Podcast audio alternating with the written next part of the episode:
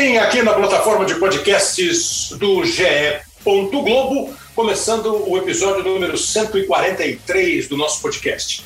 Eu vou começar me, me lembrando do episódio da semana passada, que nós fizemos com o PVC, o Paulo Vinícius Coelho com o Petkovic, que a gente levantou aí uma discussão sobre quem será o próximo rei do futebol. O rei no sentido de o cara que vai ser a referência, ou melhor é o fulano de tal. Como ao longo dos últimos anos a gente fala do Messi e do Cristiano Ronaldo, outros participam, o Neymar chegou a fazer quase um trio com eles, e, e, e os dois estão claramente terminando né, o reinado deles, você vê pela Liga dos Campeões, que tem a ver com os times que eles estão jogando também, mas o PSG do Neymar e o United do Cristiano Ronaldo foram eliminados nas oitavas de final. Então, como muita gente participou, eu quero só dar um toque aqui das pessoas. Alguns eu já até citei semana passada, durante o próprio programa, mas vou citar de novo, que é sempre um prazer. É, o Pedro Henrique, por exemplo, disse que o próximo talvez seja o Haaland, o Foden, mas não vai ser o Mbappé. É, o Coringão já tinha dito lá que quem viu esses dois aí viu, quem não viu, pega fita para ver. Fita é bem moderna também. Vai pegar a imagem para ver. O brother fala que a era das mega estrelas acabou.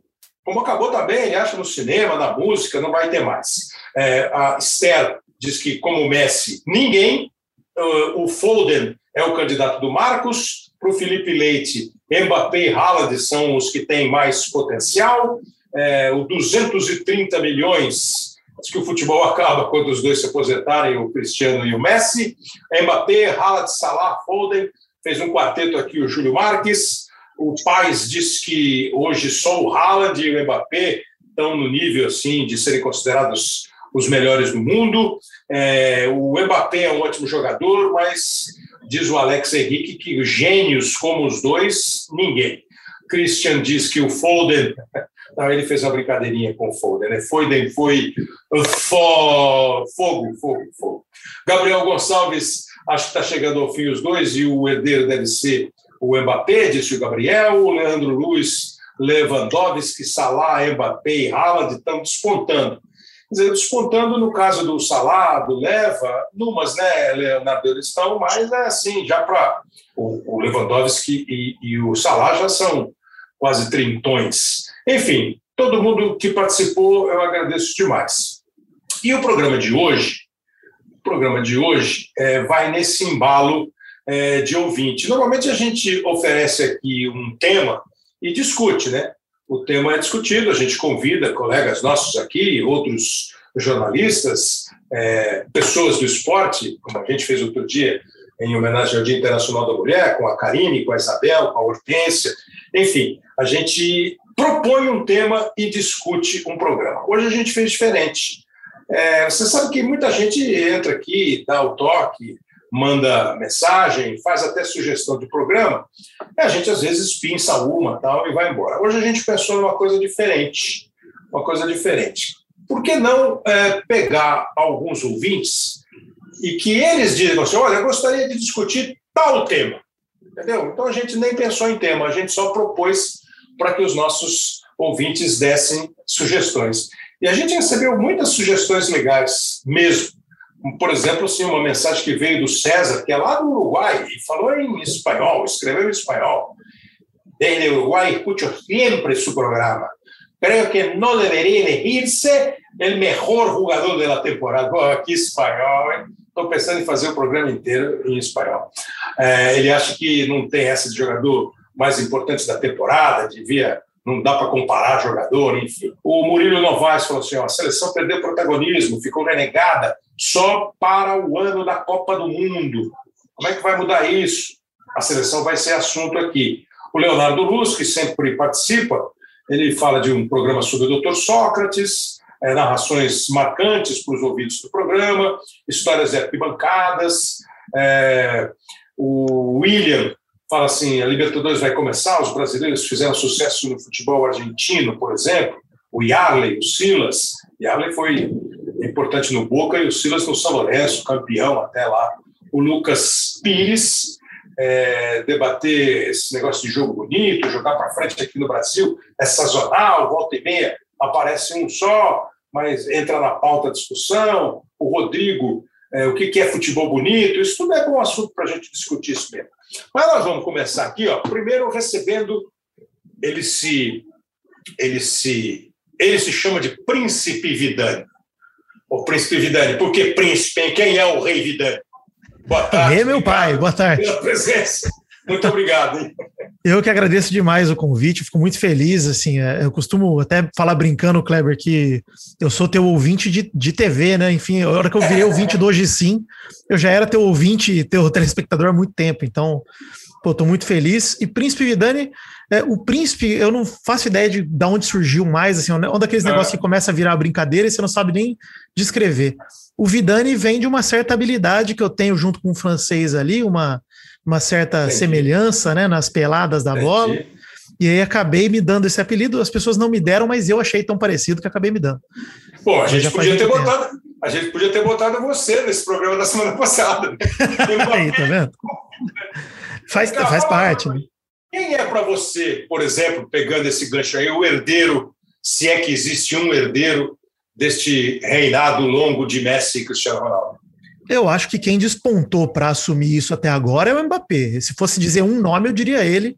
Mas eu tenho visto muita gente, inclusive brasileiros. Eu vejo a bola que o Vini Júnior está jogando, por exemplo, e eu não acho absurdo pensar que ele possa pegar uma bola de ouro nos próximos anos. Enfim, acho que a gente tá, é, eu acho que é uma disputa branca agora, né? Tá todo mundo disputando, porque acho que favoritos hoje é, tem o Mbappé, o Haaland corre um pouco também por fora, acho que pela falta de ter um time como o Mbappé tem. Mas, de qualquer maneira, acho que está totalmente aberto a disputa. Acho que tem. Cravar um nome agora seria arriscado demais. É, acho que a grande parada vai ser essa, essa discussão sobre o melhor da temporada, né? que é um prêmio, como diz o próprio nome, tanto da FIFA quanto da France Football. Os jogadores que se destacam numa temporada, o que o time deles faz, o que a seleção deles faz, então, isso pode ter uma. Nem sempre o melhor jogador do mundo é o melhor jogador do ano. Certeza. Como aconteceu com o Modric lá em 2018. Acho que o próprio Lewandowski, que é bicampeão, assim, Lewandowski é um grande centroavante, um grande atacante. Provavelmente foi o melhor nas duas últimas temporadas, mas eu não sei se você fizer uma lista dos melhores jogadores. Hoje você põe, mas eu não sei se ele é, em algum momento, o melhor jogador do mundo. É da temporada. É, eu acho que a gente, a gente ficou viciado, né, Kleber? Desde o Ronaldinho é. Gaúcho, acho lá 2004, é. 2005, a gente viu um domínio muito grande do melhor do mundo. Era meio que incontestável, né? Enquanto é. o Messi e o Cristiano foram também. Hoje eu acho que isso vai voltar a ser como era ali 2001, quando o Figo tinha chance, o Rivaldo tinha chance, é, é. tinha mais gente concorrendo, né? Acho que a diferença Exato. do Messi e do Cristiano para o resto do futebol é muito maior. É isso mesmo, assim. E, e, e no caso do, do Messi, por exemplo, na minha visão, o Messi, mesmo nos anos que ele não ganhou o prêmio da FIFA ou a bola de ouro, ele foi, durante a carreira dele, quando ele se estabeleceu, o melhor jogador do mundo. É, e nem sempre eu acho que o Cristiano Ronaldo está entre os. É difícil falar isso. Ele é um dos melhores dessa geração, um dos melhores atacantes de todos os tempos, mas acho que o Messi sempre vai estar, no meu modo de ver, claro, um pouquinho à frente do Cristiano. Outro convidado é, constante, para nossa alegria aqui no podcast, é o, o Carlos Eduardo Mansur, que está com a gente hoje de novo, porque tanto o Vidani como os dois próximos ouvintes que vão participar, o Guilherme Augusto e o Lucas Parque, falam de imprensa e de um assunto que o formação de ídolos no futebol que o Mansur sempre trata. É, é um prazer mais uma vez estar com você, Mansur. Você tem um príncipe herdeiro aí, Mansur? Tudo bem, Kleber. Prazer enorme estar com você, com, com o nosso príncipe, Vidani. É, primeiro, só dizer uma coisa bem rápida. É, essa ideia do seu podcast de trazer essas contribuições dos ouvintes, ela é muito alentadora em dado aspecto, né? Porque a gente vive falando que as redes sociais é. elas são depositário de muito lixo, de muita ofensa, de muita cultura tóxica, e de fato são. Mas isso mostra também que, por vezes, a ofensa, o xingamento, eles tocam tão fundo na gente que a gente dá um, um a gente é, é, superdimensiona o valor disso e, por vezes, não, não percebe que elas dão também muita voz a quem em outros momentos não seria ouvido. E olha que contribuições ricas, os temas propostos pelos nossos convidados hoje, eles são discussões ricas, inteligentes, enfim, é como tem gente com contribuição a dar, né? E, e, e que está podendo ajudar a gente a fazer esse podcast hoje. Esse, esse, é, esse é o primeiro ponto. É, sobre o herdeiro, eu acho o seguinte: talvez a gente não tenha, durante um tempo, é, herdeiros à altura do que representaram Cristiano Ronaldo e Messi. Para que tenhamos, eles vão precisar ser mais do que jogadores espetaculares, vão precisar ser jogadores que condicionem o cenário das partidas, que façam os adversários enfrentarem as suas equipes de forma diferente, que é. desequilibrem a forma do jogo se desenhar. Nesse aspecto, talvez o jogador que nesse momento mais se candidate a isso seja o Mbappé. Por que, que eu digo isso? Porque quando você vai enfrentar o PSG hoje, por mais que você se ordene para atacar o PSG, você precisa fazê-lo de uma maneira cheia de cuidados, porque em uma escapada ele pode absolutamente trucidar uma defesa, porque ele talvez seja o jogador mais potente em arrancada, capaz de, de, de, de, com, poucos metros de aceleração e parar dentro do gol, e, e, e, e, ser muito difícil, muito difícil de parar. E ele condiciona o jogo. É mais fácil você partir. Ele, ele, ele, provoca, por vezes, que o adversário se parta ao meio, porque por mais que ele vá atacar, ele precisa fazê-lo com tantos cuidados defensivos que ele tenda a se partir. Isso é um tipo de condicionamento de cenário de jogo que só esses jogadores de exceção conseguem provocar. Não tenho dúvida. Para mim, é o único candidato mesmo a melhor jogador do mundo, independentemente de quem ganhe o prêmio no final da temporada. É, isso que o Mansur falou é só você pegar o jogo contra o Real Madrid, o jogo de volta das oitavas. O Ancelotti não tinha o Mendy, o lateral esquerdo, ele tinha o Marcelo no banco de reservas, ele às vezes escala o Lucas Vasquez no lugar do Carvajal na lateral direita, não, senhor. Ele botou o Carvajal lá, que defensivamente é mais consistente do que o Vasquez, e colocou o Nacho para jogar de lateral esquerdo, que é um zagueiro. É, pensando, evidentemente, no poder ofensivo do Paris Saint-Germain, eu acho que muito em função do e claro, tem o Messi, tem o Neymar, você não pode dar vacilo. Mas, voltando ao tema aqui, a essa proposta, Vidani, você fala assim, ó, a, o, o, assunto que eu gostaria de tocar um pouquinho é a responsabilidade da imprensa. Como é que você define isso? O, a responsabilidade da imprensa uh, no quê? Quando, quando, onde e por quê? Como diria o Lid. É, acho que antes disso eu queria só comentar que tem. É, eu trabalho já, trabalho também com podcast de futebol já há 10 anos. Né? Eu tenho meu próprio, meu próprio podcast, o Peladranet. E com o tempo, isso foi passando de uma brincadeira para algo que eu percebi que exigia responsabilidade sobre o que falar, para quem falar, enfim. E, e, é algo que eu acredito que todo mundo que passe por uma formação acadêmica de jornalismo, de comunicação que seja, é, isso é ensinado de alguma forma. Talvez não na faculdade apenas, mas também no mercado de trabalho, né?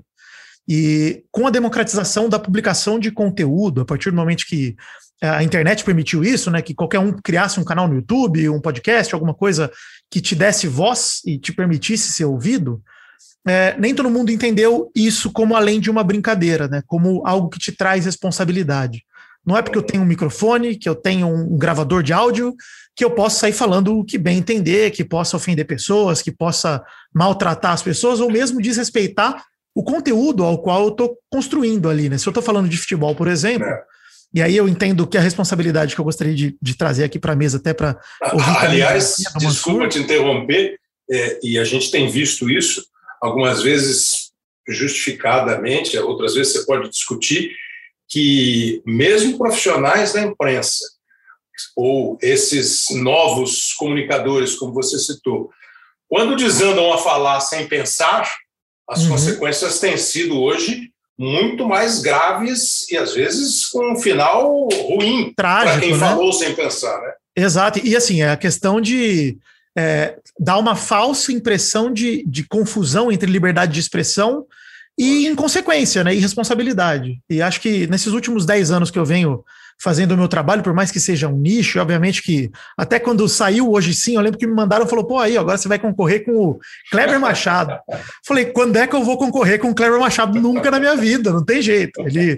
E isso que é o legal, de, inclusive, de conteúdo por demanda, né? Porque pô, o cara não precisa deixar de ser meu ouvinte para se tornar seu e vice-versa, né? A gente pode compartilhar, mas é justamente esse ponto. Quando se fala abertamente, a gente leva o impacto, né? E acho que uma coisa que eu tenho tido cada vez mais cuidado ao longo dos anos, porque eu comecei, eu tinha. Aliás, hoje eu completo 32 anos, inclusive, eu estou muito feliz de ter oh, esse presente de estar aqui. Feliz aniversário. Obrigado. Nós estamos gravando dia 16, né? 16 de março. Isso aí, 16 de março. Parabéns. Muito obrigado. E eu comecei o meu podcast com 22.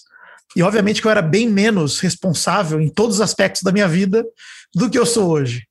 Então, tudo que eu entendia como brincadeira, porque o, o Pelada na Net é um podcast de humor também, é, com o tempo fui percebendo que, opa, tais questões não são tão simples, não é simplesmente sair brincando com tudo, pessoas podem se machucar, né? E aí entender que o meu papel, se eu estou fazendo um programa, no meu caso, que é levado para ser bem-humorado, para ser divertido, pô, eu quero que o meu ouvinte termine o meu programa com um sorriso no rosto e não com uma lágrima né, nos olhos. Não quero deixar ninguém triste, né? Então, acho que esse é o tema que eu queria trazer para cá, né? De saber também que o impacto não é nem só com o meu ouvinte, né? Eu não preciso respeitar só o ouvinte, preciso respeitar os envolvidos também. Na hora de reclamar de algo do futebol, obviamente que faz então, parte, né? A gente mexe com emoção, claro, com paixão. Mas, mas, quando você ouve é, essa nova maneira de se comunicar, vamos chamar de novas mídias, e quando você lê é, os jornais tradicionais, os sites mais consagrados, é, quando você ouve rádio, quando você televisão, vê televisão, você de alguma maneira sente que há na imprensa uma maneira que não seja responsável de se comunicar, de noticiar? Eu, eu sim, eu considero que sim. Eu acho que, obviamente, depende muito mais do comunicador.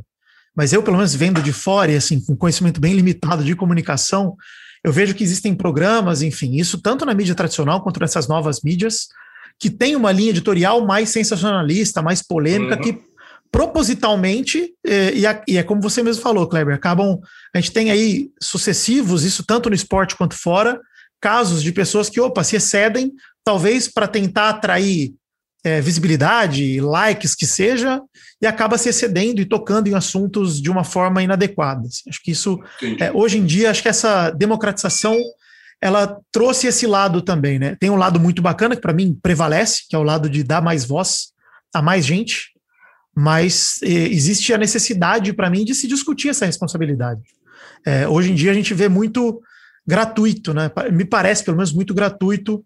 Um, vamos levantar uma polêmica aqui, seja verdade ou não, e vamos ver o que dá.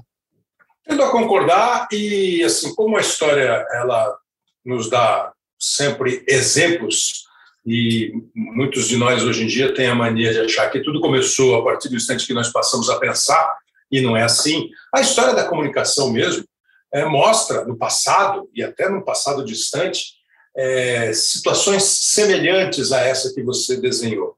É, programas que apelavam um pouco, que passavam do limite, que viravam polêmicas, às vezes boas discussões, às vezes vazias. O Mansur que passa, que, que passou grande parte da vida dele na redação de um grande jornal como o Globo e hoje está é, num, num, grupo de, no mesmo grupo de comunicação, mas na televisão que tem um outro impacto, eu imagino. Você acha isso? É, o quanto você pensa é, de é, na sua responsabilidade, o quanto você ouve e diz assim, isso não é legal, porque assim você pode dizer que o fulano é, não joga bem, você não precisa dizer que ele é um lixo, que ele é grosso, né? Exatamente. Eu acho que é uma diferença entre análise de futebol e desqualificação de pessoas. É, com um agravante, a gente trabalha num ambiente que foi se tornando tóxico e violento por uma cultura cultivada ao longo de décadas, que tem um papel, tem um elemento cultural, mas tem um elemento que a própria mídia tradicional se encarregou também de, de reforçar. O que que eu, e o que, que eu quero dizer com isso? Desde novos, a gente foi começou, começou a ser educado de que dentro de um estádio de futebol, ah, você podia, desde as coisas uhum. mais inocentes, lá pode falar palavrão, lá você pode xingar alguém, aí lá você pode eventual, aí, aí a coisa foi caminhando, lá você pode ser machista, lá você pode ser misógino, lá você pode ser racista, lá você pode ser homofóbico, e tudo era engraçado dentro de um estádio de futebol. Uhum. O que da porta para fora não era permitido. Isso foi criando uma cultura de permissividade no ambiente do futebol, como se a paixão justificasse tudo. Ao longo do tempo, a sociedade se tornando mais violenta e o futebol como guarda-chuva para todas essas patologias da sociedade, a gente foi criando um ambiente violento praticamente incontornável. E a partir daí a gente tem o, o, o papel da mídia tradicional que ser, em, em, dados momentos, come, é, é, é, começou a colocar um pouco de, de combustível nessa fogueira. É, a, a, partir propriamente do uso de terminologias como esse resultado é inaceitável, esse uhum. resultado isso é um vexame, isso uhum. é uma uhum. vergonha, uma humilhação. Ou seja, uhum. para uma sociedade violenta, escorada na paixão, num ambiente violento, Se o seu clube e, e, você desenvolve, e, e, sendo o futebol um ambiente que a pessoa leva suas frustrações de fora lá para dentro, o time dele não entrega para ele em forma de resultado um alívio para as derrotas dele no dia a dia. Vem alguém da mídia e diz que aquilo é uma vergonha, uma humilhação. Como é que ele vai solucionar aquilo? Ele vai solucionar no braço. Não é que a gente seja o responsável por gerar uma briga, mas a gente é, colocou combustível no ambiente que já era bastante tenso. É, é hoje eu vejo um cenário. Desculpa, Cleber. Não, que hoje eu vejo qual é a transformação que eu vejo recente. As novas mídias elas geraram um, um, uma, um agravante nesse cenário, que é a percepção de que o engajamento e a audiência estão uhum. diretamente ligadas à monetização. Uhum. Isso fez com que muitos influenciadores, muitos canais eh, digitais de novas mídias, canais de YouTube, canais eh, eh, de diversas outras no novas ferramentas de comunicação, começassem a entender o falar a linguagem do torcedor como um caminho, um atalho para monetização fácil.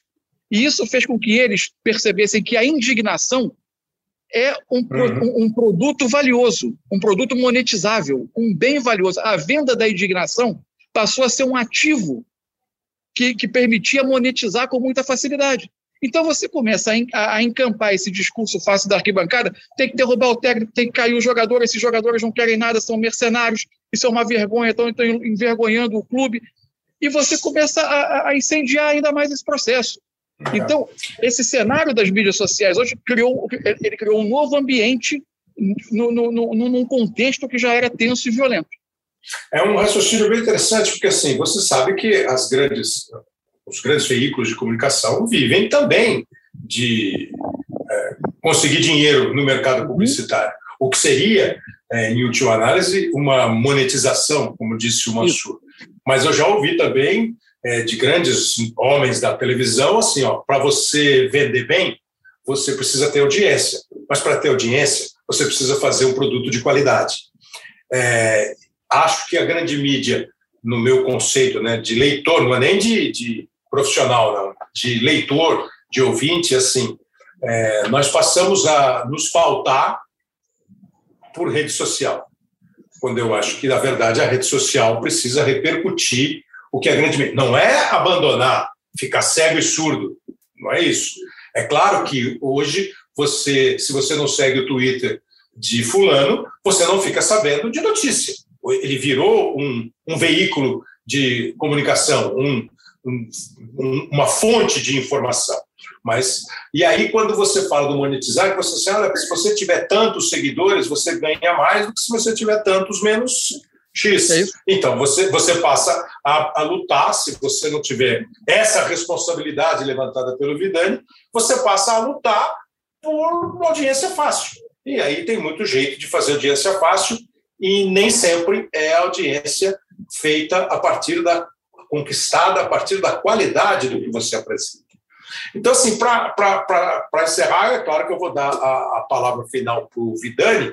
Eu queria que você falasse duas coisinhas para mim. Primeiro, assim, ó, é, se você lembra de algum exemplo que não foi responsável, de um outro que foi responsável, que não te incomodou, ao contrário. E quando, se você é um cara de podcast, você é um cara dessas novas mídias, é, se quando acontece alguma coisa, se quando tem algum fato expressivo, é, e hoje em dia tem muito fato e nem sempre são expressivos, se você, mesmo ao se informar por uma rede, se você vai buscar confirmação na chamada mídia tradicional, Vidani? É, acho que tem. Na verdade, até citar exemplo, acho, acho até um pouco indelicado citar nomes, etc., mas a gente passou recentemente por questões. Pode ser fato, só fato.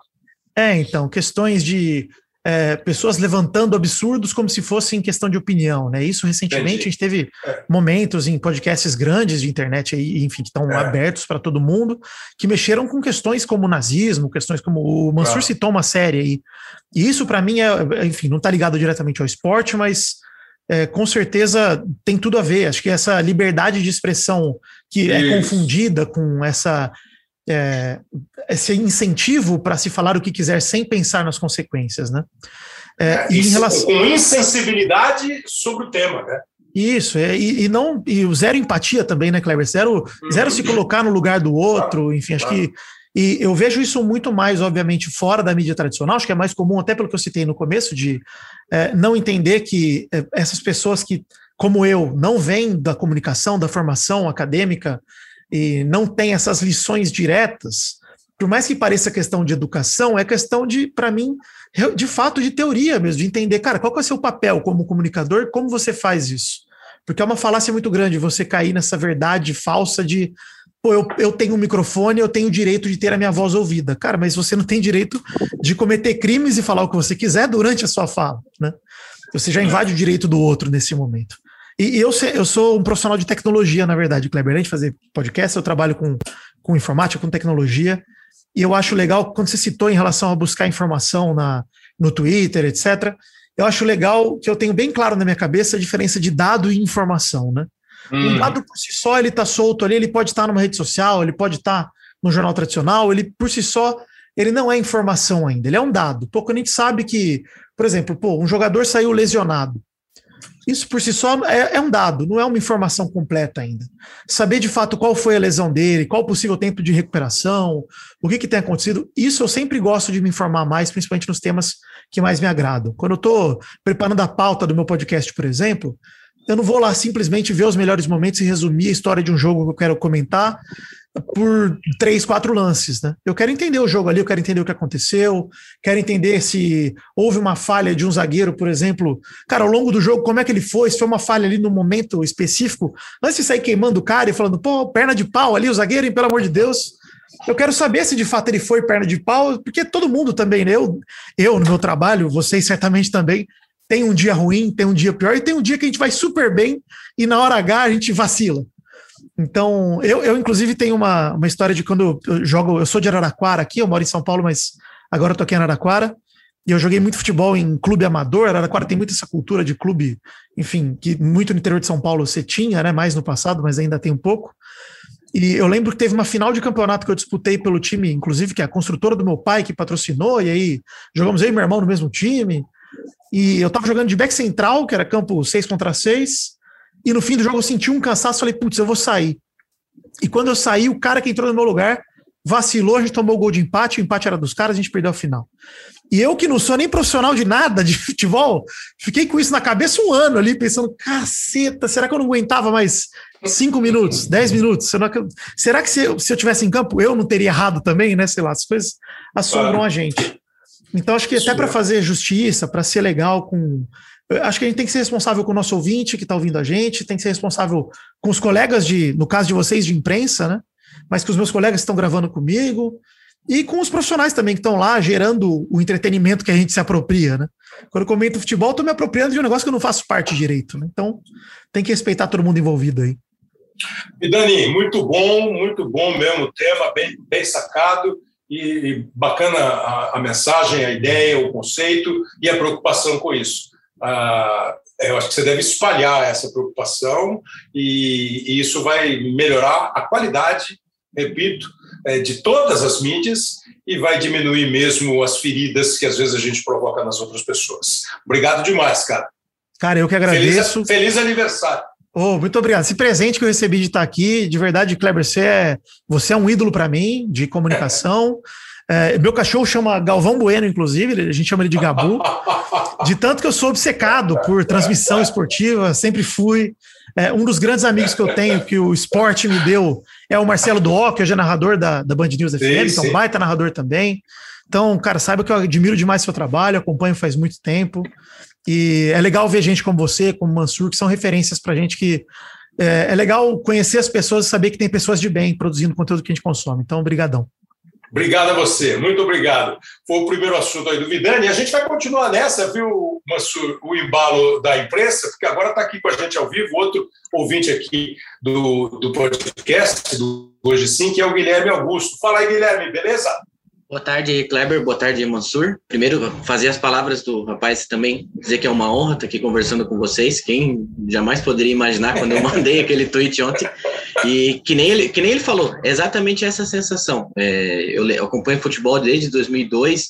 É, lembro da, da, sua narração em 2004, quando o Cicinho matou o Palmeiras, fez o, o gol contra o Palmeiras no final do, daquele clássico, um dia antes da eleição.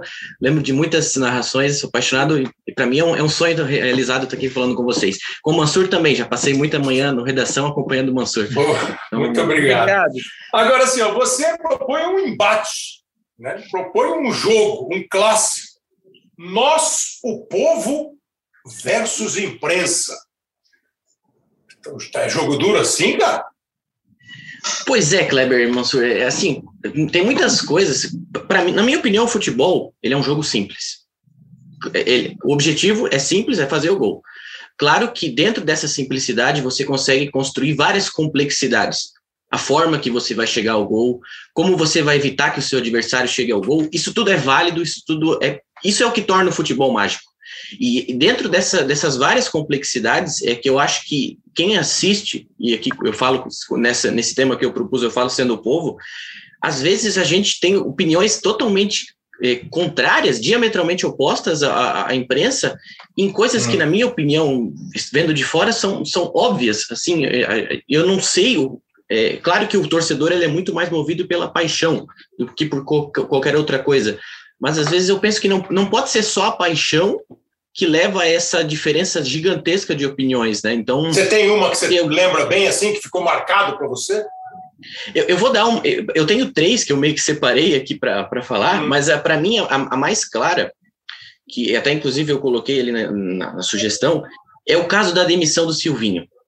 Uhum. Eu, é, eu, tenho todo todo respeito pelo profissional Silvinho, mas assim eu não conheço um corintiano que não tenha ficado feliz com a demissão do Silvinho. Porque, assim, é, para mim, era, era cristalino que aquele time do Corinthians não tinha um, um é, era um amontoado de jogadores em campo. Né? Ele não tinha uma construção. Eu sou São Paulino. São Paulino, São né? Paulino imaginei que você lembrou do gol do Cicinho e tal. São Paulino e Jequiano, né? Mas infelizmente hoje o Jeque vai voltar a jogar futebol ano que vem.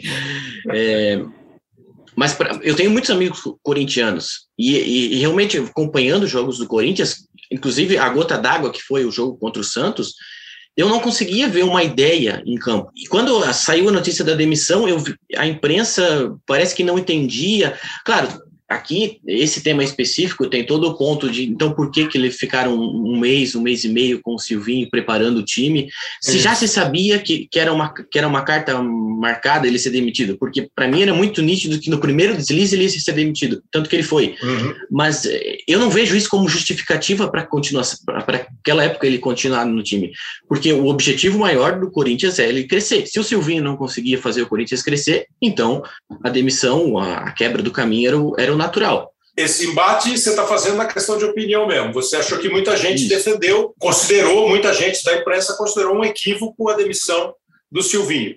Quando, pelo teu termômetro, pelos teus amigos e pela sua observação como futebol, era pênalti sem goleiro, que isso ia acontecer, que o time não ia melhorar e a questão do tempo pouco importa. Mesmo que tenham dado para ele mais uma, o início de temporada, não andou e não resolveu. Pois é, Mansur, você vê, ó, é, é, uma, é uma proposta de discussão, assim, é, eu, eu, eu acho que há outras. Acho que na própria imprensa houve uma. Houve muita gente que concordou com a demissão do Silvinho. Muita, e, e o Silvinho é um caso à parte, porque o Silvinho está sendo demitido desde que ele foi contratado, né? É, e o próprio presidente do Corinthians, o Duílio Monteiro Alves, do programa do Milton Leite no Sport TV, no Grande Circo, disse que nunca tinha visto uma reação tão assim de rejeição, e inclusive no estádio, que foi o que definiu na cabeça dele a necessidade. Ele aparece, até que não concorda muito, acho que o Silvinho vai ser bom treinador, mas quando o estádio, durante, antes, durante e depois do jogo, se comportou como se comportou, ele achou que não tinha mais. Então, Assur, assim, a, a, a, disputa nós, o povo, versus imprensa na questão de opinião tem a ver com aquela responsabilidade do, do, do assunto anterior ou opinião hoje em dia é opinião e pronto?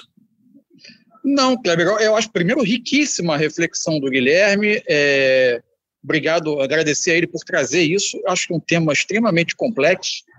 é, que eu acho que ele parte, na verdade, aí é uma outra questão, é, é, é, é responsabilidade sobre um outro, sobre um outra, sobre um outro aspecto do termo, né? As nossas obrigações são diferentes das obrigações de um torcedor.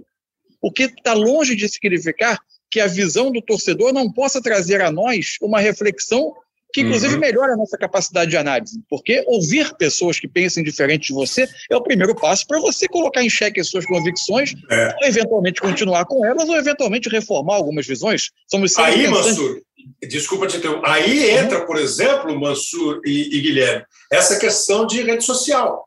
Porque claro. até um tempo atrás, é, ouvinte, leitor, telespectador, só lia, ouvia e via. Não Havia falava. um obstáculo entre nós. É. Havia um obstáculo entre nós, os leitores, os espectadores. Perfeito. A, a questão básica para mim é: o futebol é um jogo, por, primeiro, por ser um bem cultural tão importante da, da, da nossa sociedade, é, ele pode ser consumido, ele se permite ser consumido de diversas formas. Ele pode ser consumido apenas como entretenimento, ele pode ser consumido apenas por quem quer ver apenas o seu time jogar e quer que ele ganhe, independente da forma e, da, e da, de qualquer questão de estética, e ele pode ser consumido por quem quer entender. E olha que o futebol nem sempre se permite explicar. A gente fica tentando explicar jogos, uhum. mas muitos jogos são determinados pelo acaso em muitos momentos. Né? É mais difícil que uma campanha seja determinada pelo acaso, mas muitos jogos, eventualmente, são determinados pelo acaso, por fatores imponderáveis do jogo mas por quem quer entender mais os contextos, porque onde há explicação, por que, que aquilo aconteceu, como o meu time joga, como o meu time tenta ganhar. E a, a nossa obrigação é diferente da obrigação do torcedor nesse aspecto. A gente precisa oferecer mais cenários e a gente precisa também, eu acho, ter um papel na reconstrução de uma cultura. Quando a gente entende que a nossa cultura de olhar trabalhos de treinadores, para citar o caso do Silvinho, que foi o caso que ele colocou, a gente tem uma responsabilidade, eu acho, de contribuir para uma reflexão sobre essa cultura. E nesse aspecto, o caso do Silvinho é muito emblemático, né? Ele foi demitido pela vulnerabilidade de dirigentes resistirem à pressão externa, para mim. Porque a convicção, uhum. é, para usar um termo até que o PVC usou no, num texto que ele colocou no blog dele, o, o Silvinho foi cancelado antes de ser demitido. Né? Então, o, é, é o dirigente que em dezembro tem a convicção de que o Silvinho é o nome ideal para preparar o time em 2022, num novo contexto, porque em 21 ele assumiu com a temporada em andamento. E agora, agora começa um novo trabalho, com uma nova possibilidade de gerar frutos. Três jogos depois, ele é demitido. Três jogos depois não é período suficiente para se ter qualquer noção se essa convicção, se esse respaldo dado em dezembro, ia ou não resultar num time melhor em 2022 era apenas resultado da pressão externa. E aí acho que é o nosso dever mostrar o cenário, mostrar que assim, nada em 2022 reforçou qualquer indício do que se tinha em 2021, porque foram muito, muito uma amostragem mínima, uma, uma amostragem absolutamente é, é, é, é, insignificante. E aí a gente precisa refletir e levar o torcedor a refletir sobre essa cultura. Agora, o torcedor receber isso, o, o, torcedor brasileiro e nós mesmo no Brasil, nós temos muito a crença na troca de uma peça por outra, que, que, que a individualidade resolve, que a troca de um nome vai resolver. O torcedor receber isso e celebrar é um direito dele, é a forma que ele escolheu de consumir. O nosso papel, eu acho que é diferente, é de fazê-lo refletir. Quem estiver disposto a consumir o futebol com uma pegada de um pouco mais de reflexão sobre o cenário, a gente precisa fornecer esse material para reflexão. A gente não quer é, é, catequizar ninguém mas a gente precisa fornecer um, um debate que permita a quem estiver disposto a consumir futebol assim refletir. A imprensa precisa ter o cardápio completo, desde uma abordagem mais leve, uma abordagem divertida, de entretenimento, até uma abordagem com profundidade que permita a quem quiser refletir sobre o jogo ter material de qualidade para reflexão. Guilherme, eu queria ouvir de você. É, primeiro que eu estou vendo aqui uma mensagem tua no Twitter. Pô, será que eu consigo alguma vantagem por ter proposto o número 27 com o Luiz Roberto? É, você não levou vantagem. Eu estou vendo agora, mas foi coincidência. Agora, é, talvez você é bom de tema. É, eu queria que você falasse sobre isso aí. O, o Mansur toca em dois pontos muito interessantes. O primeiro é essa, de você, ao ouvir uma opinião diferente, mesmo que você não consiga debater, porque nem sempre um programa que está ao vivo debate com quem está assistindo, mas muitas vezes ele mostra lá uma mensagem, uma opinião, é uma possibilidade de você não concordar mas ouvi um outro ponto de vista, que eu acho saudável. Como é saudável ouvir você dizendo assim, pô, vocês insistiram, e eu mesmo fiquei assim. É, não é que eu acho que o Silvinho não devia ter sido demitido, eu acho que passou a ficar insustentável a situação. Mesmo que ele que o time jogasse bem, ganhasse, porque a campanha dele no ano passado sugeria que ele continuasse em 2022. Mas o ambiente não foi favorável. Então, eu queria que você falasse sobre isso, de ter uma opinião diversa, mesmo que ela seja muito distinta da tua. E uma outra que um colega nosso, o Marco Antônio Rodrigues, o Bodão, sempre fala, ele fala assim, pô, é o seguinte, é, pensar no resultado, quem pensa no resultado é o técnico, é o jogador, é eventualmente o torcedor. Nós temos que pensar um pouco além do resultado que se a gente for ficar comentando só o resultado, e muitas vezes nós somos acusados de só comentar o resultado. O Fernando Diniz, por exemplo, fala isso. O Diniz fala assim: Pô, por que, que vocês não analisam um jogo só com os melhores momentos, sem gol, para dizer quem jogou melhor ou jogou pior? Claro que é uma proposta meio é, é, interessante. Você não sabe quanto foi o jogo e mostra o jogo e para o melhores lances antes do gol ou antes da bola fora. Só um detalhezinho, sabe a parte nesse aspecto que mais normalmente me incomoda é outra coisa por vezes a gente teme se distanciar tanto do que, vai, do que o resultado de um jogo vai gerar na opinião pública, na opinião, na opinião do torcedor, que a gente faz um outro exercício perigoso. A gente assiste o jogo, molda uma opinião, tem uma opinião do que o jogo está nos transmitindo, eventualmente, por um imponderável, o resultado se desenha na parte final de um jogo diferente do que foi o jogo inteiro, e a gente re reconstrói a narrativa para atender Isso. o resultado. Isso. E isso é muito perigoso. Né? É. Não, tem, e tem vários aspectos. Eu, eu, às vezes, concordo, não com o embate, sabe, é, Guilherme, mas com a. Eu mesmo, como, como eu te falei, quando eu estou vendo, às vezes eu vejo um comentarista, um narrador, justificar a opinião dele, ou dizer que o resultado não foi o que ele estava dizendo que seria, porque o cara lá errou. Pô, por favor, né? Aí, por favor. Entendeu? Por favor. Então, eu queria agora que sim, que você desse o espaço é teu sobre a opinião, a, a, a, variedade, né? um leque maior de opinião.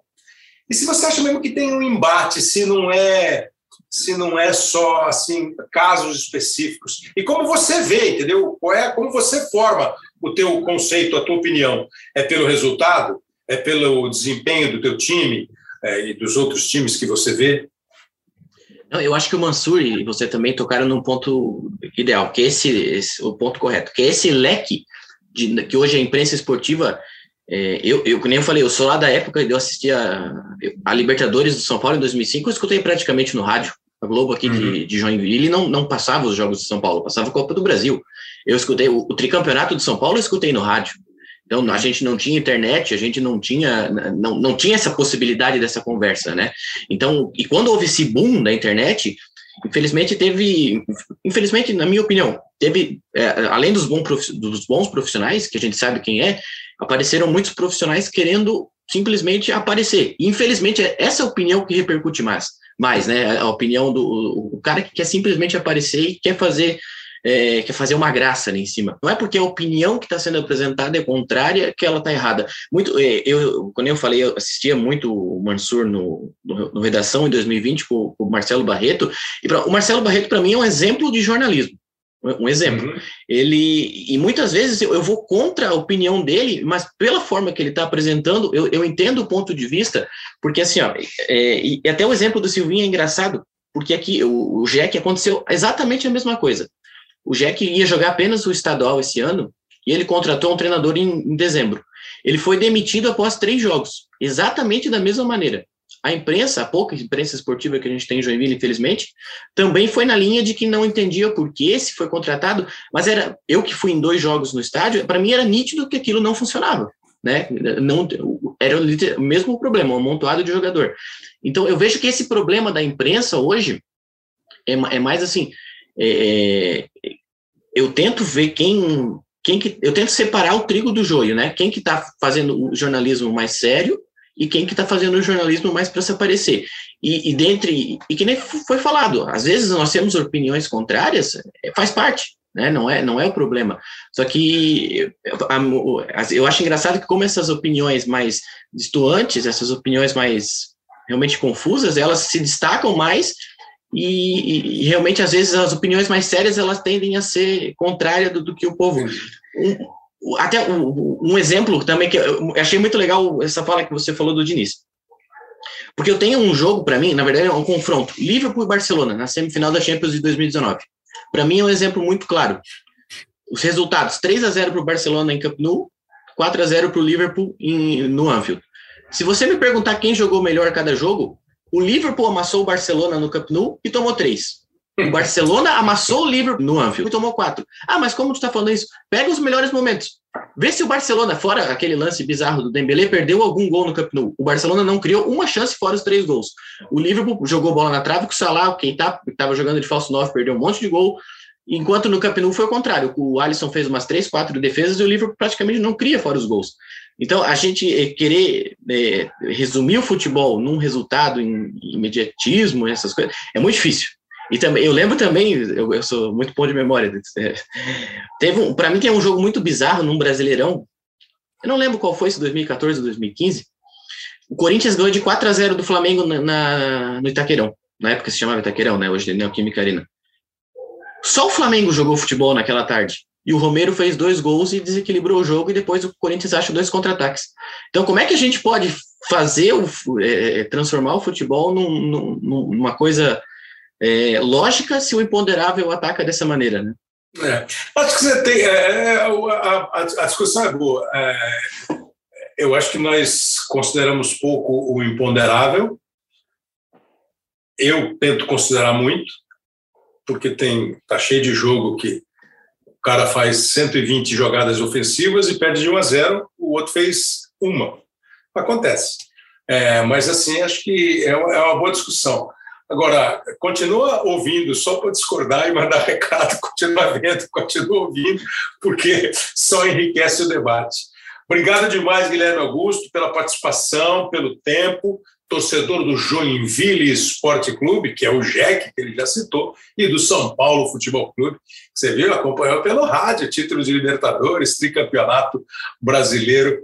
Muito obrigado mesmo pela participação, espero que você tenha gostado, foi legal para a gente a tua presença, Guilherme. Com certeza, sempre. Falar de futebol é sempre bom, né?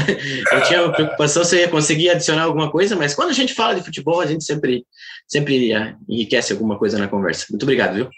Que é uma questão bem boa também para pensar, viu? É, é, eu costumo falar isso com, sei lá, com meu irmão, que não é jornalista, que, mas gosta de futebol, com todo mundo. O futebol é simples, você tem razão, mas o futebol tem alguns aspectos que nem nós sabemos. E que essa é uma também uma ponderação que é importante fazer porque acontecem algumas coisas dentro do ambiente do futebol, dentro de um clube, dentro de um time, que às vezes escapa tanto do noticiário do jornalista como escapa do torcedor e aí o negócio fica um pouco mais superficial. Mas é, esse, esse é bom também da gente tentar compreender. Obrigado demais, Guilherme Augusto. Eu que agradeço. Tchau, tchau. Grande abraço. Vou engatar aqui outro assunto ainda com o, o Mansur, mas vou passar aqui. Ó. O William falou um legal, é, atenção produção, esse, que é legal, esse é legal para um episódio mesmo. Um programa sobre Botafogo e Santos. E ele está dizendo que é corintiano, mas a história de Botafogo e Santos, os craques de Botafogo e Santos, é, o tanto de jogador que Santos e Botafogo cederam para a seleção brasileira, seleções campeãs do mundo, é, principalmente lá nos anos, fim dos anos 50, anos 60, e os momentos que vivem hoje, né, Botafogo e Santos, seria um bom assunto mesmo, um bom tema, bem interessante. O Cantadas é o nome que vem aqui, a evolução da narração do jogo de futebol, a diferença. Esse aí tem um episódio com o Galvão e com o Luiz Alberto que eu passo um pouquinho por esse assunto com eles. Vocês podem procurar. Foi o centésimo episódio.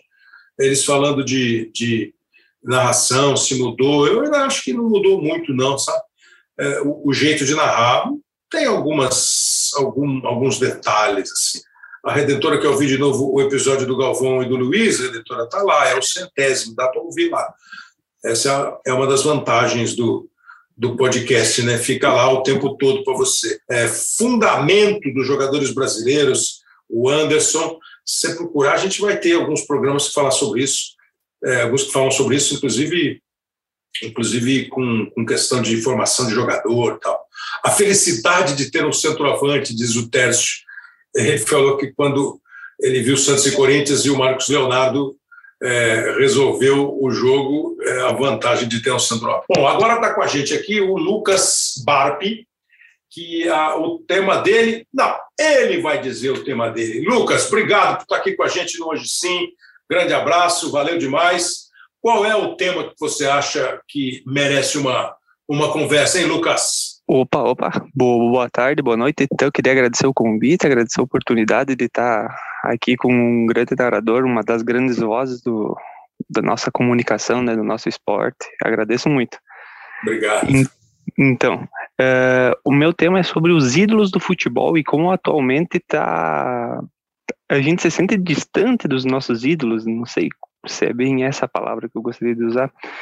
Por exemplo, hoje em dia a gente não tem mais um apreço tão grande pela seleção brasileira, digamos assim. Eu, eu, eu sinto, pelo menos aqui no meu contexto, que uh, a seleção brasileira já não é mais o principal. A gente gosta de ver o nosso clube, né? A gente gosta hum. de ver o nosso time. Hoje em dia a gente não tem mais aquele amor pela seleção brasileira. Quando a gente vai para o jogador do nosso time vai para a seleção brasileira, geralmente acaba que a gente pensa, putz, acho que vai desfalcar o nosso time em algumas rodadas. Né? A gente não pensa assim, nossa, que bom, que maravilha que ele tem na seleção brasileira. E, e, e, ao mesmo tempo, quando o cara não convoca aquele cara bom do teu time, você fala assim, pô, esse técnico aí é paneleiro, ele não convoca o cara do meu time.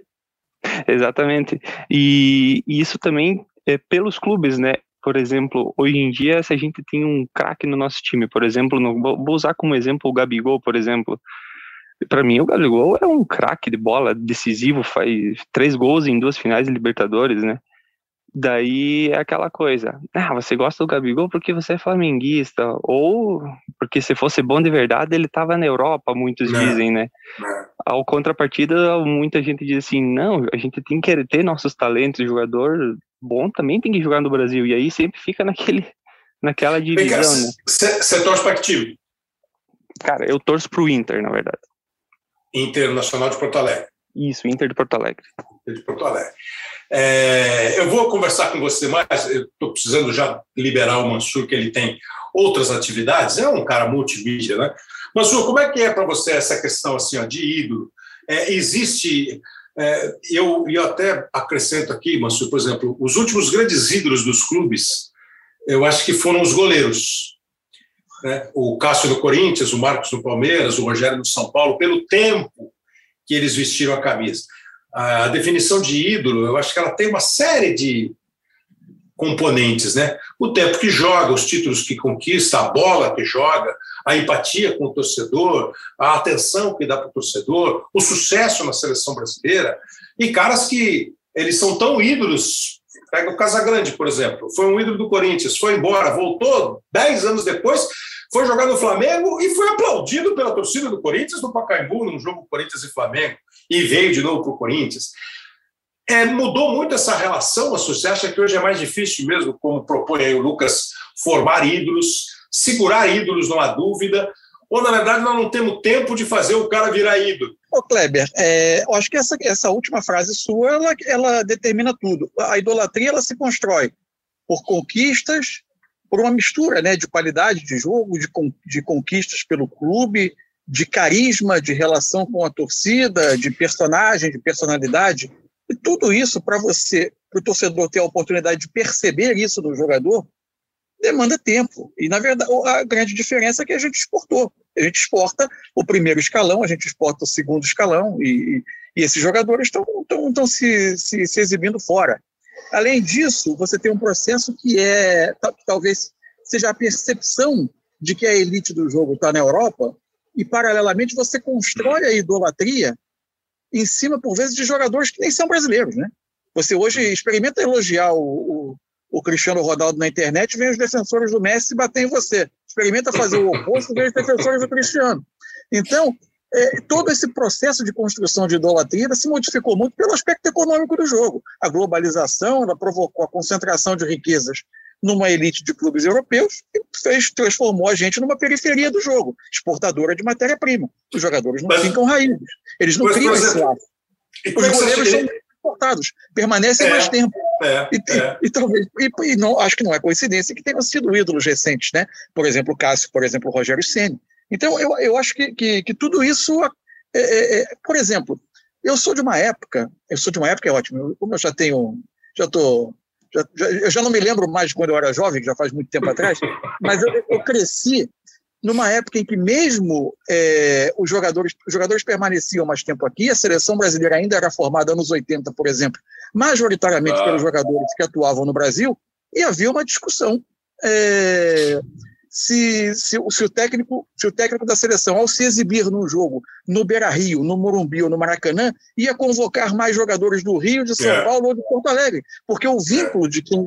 E aí, o grande, o, o grande impacto para mim que isso tem na seleção brasileira, que foi um outro tema que o Lucas muito bem levantou, é justamente esse é uma impessoalidade do jogador, é um vínculo menor entre camisas locais, entre paixões locais e o jogador de futebol, porque ele sai muito jovem, tendo jogado um ano, se tanto pelo profissional, ou alguns a gente vai conhecer na seleção brasileira, e você tem menos vínculo entre esses jogadores. Além disso, o calendário brasileiro transformou a seleção numa inimiga dos clubes e o técnico da seleção num vilão pelo simples fato de fazer o trabalho dele, que é convocar os jogadores numa data em que eventualmente vai desfalcar algum clube brasileiro. Então, acho que todo esse contexto mudou demais essa relação de idolatria, né? Ela se transformou muito pela questão econômica global do jogo. É. Eu, vou, eu vou liberar você, só vou aproveitar você para um, um, próximo assunto aqui, que o Guilherme vai, o Guilherme Alves, um outro deixou um, um áudio gravado aqui. É, as vaias recebidas pelo Neymar e pelo Messi. É, eu queria ouvir a tua opinião para depois eu conversar. Aí eu juro que te libero para eu conversar aqui com o Lucas, porque assim é, os grandes ídolos também ouvem vaias. O Messi teve uma saída que, em determinado momento, é, virou uma questão de Estado lá na Catalunha, no Barcelona. Né?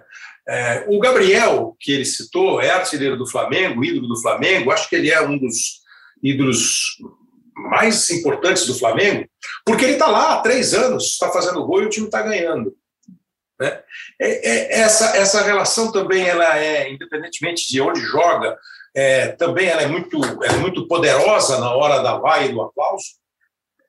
É, mas eu acho que aí são contextos bem diferentes. Né? Quando a gente fala do Neymar e do Messi, é, eles estão num ambiente hoje em que o, o, os paradigmas de sucesso se transformaram demais. Né?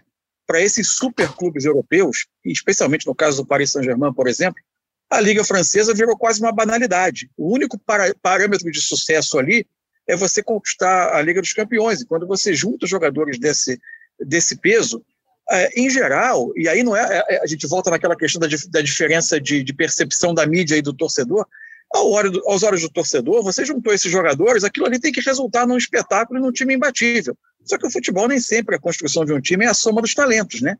Então, no caso, por exemplo, da vaia ao Messi, eu acho que vaia, as vaias ao Messi e ao Neymar, elas têm um pano de fundo um pouco diferente. A do Messi, talvez, uma frustração por não pelo time não ter entregue aquilo que se sonhou. Né? O futebol, muitas vezes, ela, ele é uma venda de sonhos. Quando você junta Messi, Mbappé e Neymar, você vende o sonho quase realizável da reunião uhum. de, dos três maiores atacantes do mundo e que aquilo tem que gerar resultado imediato. Não gerou, é um momento do Messi já de, de, de uma descendente da carreira, é inegável isso a participação é menor, a participação sem a bola é cada vez menor, e ali um momento de frustração por uma eliminação precoce. O Neymar, eu já acho que é uma construção mais longa. Eu acho que o Neymar se tornou um personagem que faz com que o julgamento em torno dele confunda é. o personagem e o esportista. Hum. Parte por nossos preconceitos, nós temos dificuldade de ver jovens que saem do nada, conquistam tudo e se exibem aproveitando uhum. as oportunidades que a vida oferece, e parte porque ele não cuidou em dados momentos, especialmente nos momentos de saída de um clube para outro, deixou arranhões, deixou feridas abertas. E isso, a própria tentativa de saída do PSG, tudo isso vai gerando sobre o personagem um certo ranço. Porque, convenhamos, nessa eliminação específica do PSG, o Neymar era, entre aspas, o menos vaiável. Né? Ele teve três fraturas de pé nos últimos anos no PSG, ele está voltando de lesão, recuperando forma num time que a junção desses três jogadores é dificílima de montar um time competitivo, três jogadores que quase se dissociam do jogo no momento sem bola, E o único que faz mais esforço defensivo nesse time, mesmo nessas circunstâncias, sejamos justos, era o Neymar. É, então, ele era nesse momento menos vaiável é, dos três, mas ele já carrega essa questão do passado. Então, eu, eu acho que é complexo, acho que não dá para colocar no mesmo balaio a, a questão do Gabigol, a questão local, a questão da construção do ídolo no Brasil, a questão do ídolo no clube global. Acho que são cenários muito, muito específicos. Mas acho que, acima de tudo, você tem aí uma questão de conquistas, de carisma e de vínculo com uma camisa. A gente, o vínculo com a camisa é o que a gente mais está perdendo no Brasil pelo aspecto econômico, pelo aspecto do mercado. Pastor, mais uma vez, muito obrigado pela clareza de raciocínio, pelas opiniões, pela disposição de participar aqui com a gente, Massur. Kleber, obrigado pelo convite de novo. Parabéns por essa iniciativa de colocar os, os ouvintes para trazer temas. Eu achei formidável. Foi um prazer enorme, um prazer dobrado. Já, já é um prazer participar com você. Dessa vez foi dobrado pela maneira como o programa foi pensado. Achei, achei muito legal e espero ter contribuído aí de alguma forma. Se eu não atrapalhei, já saio satisfeito. Sempre. Muito obrigado. Continuar conversando aqui com, com, com o Lucas. Lucas, você falou. Ouve aqui comigo, Lucas, esse depoimento que um, um, um outro ouvinte, o Guilherme Alves, porque ele fala sobre isso, as vaias ao Messi e ao Neymar, que são assuntos bem correlatos, né? O que você propôs e o que ele tocou aqui para a gente. Vamos ouvir junto para a gente conversar na sequência. Olá, Kleber. Olá, ouvintes do Hoje Sim. O meu nome é Guilherme Alves. É um prazer estar aqui. E eu vim falar sobre o seguinte assunto: Por que houve uma comoção tão grande em relação às vaias que Neymar e Messi receberam na última partida do campeonato francês? Eles podem ou não podem ser vaiados? Antes de passar a bola para vocês, eu respondo rapidamente que sim, que eles podem ser vaiados. Eles estão num clube, teoricamente, que eles acabaram de chegar e ainda não entregaram nada de conquistas importantes para a torcida. Entregaram o campeonato francês, é claro, mas que Ibrahimovic já tinha entregado. O Neymar não está mais no Santos. O Messi não está mais no Barcelona. Não é um sentimento de traição que essas vaias passam. É um sentimento sincero. É um sentimento justo, de cobrança. Eles querem que dois dos maiores jogadores do planeta, dois dos maiores salários do futebol mundial, entreguem o que eles esperam, o que ainda não aconteceu. Então, se eles não estão entregando o que se espera deles, qual o motivo deles não poderem ser vaiados? Eles podem sim, acima de qualquer coisa, são jogadores, jogadores acima da média, jogadores totalmente fora dos padrões, mas mesmo assim ainda são jogadores. Estão num clube que investe ano após ano rios de dinheiro para conquistar uma tão sonhada Champions que parece cada vez mais distante. Então, por que eles não podem ser vaiados se eles não conseguem cumprir com o objetivo que teoricamente eles foram instruídos a fazer? Enfim, Kleber, ouvintes, agora é com vocês. Obrigado, Guilherme Alves. Claro que eles podem ser vaiados, né? Podem. Com certeza, com certeza. Devem, foram. É isso que eu queria ouvir de você, Lucas. É, quando você propõe assim a dificuldade de se formar ídolos, o ídolo tem que ser vacinado contra a crítica ou, mesmo sendo ídolo, ele pode tomar bronca? Assim, a gente cai com certeza naquela velha máxima, né? Do o ídolo um dia vai sair, o clube fica, a torcida fica, né? Então, com certeza, deve ser respeitado esse processo de idolatria com os jogadores mais importantes, né? Mas o, clube com certeza nunca pode ser colocado abaixo dos interesses dos jogadores uhum. e nesse caso em específico do Neymar e do Messi é, concordo com o áudio, né? Pois eles não conquistaram ainda nada, né? Por, pelo PSG. Ainda são jogadores que chegaram. O Messi, principalmente, chegou recentemente. É. O Neymar, o Neymar só seguiu ganhando por porque o PSG em si é obrigado pelo investimento a ganhar no mínimo o campeonato francês, né?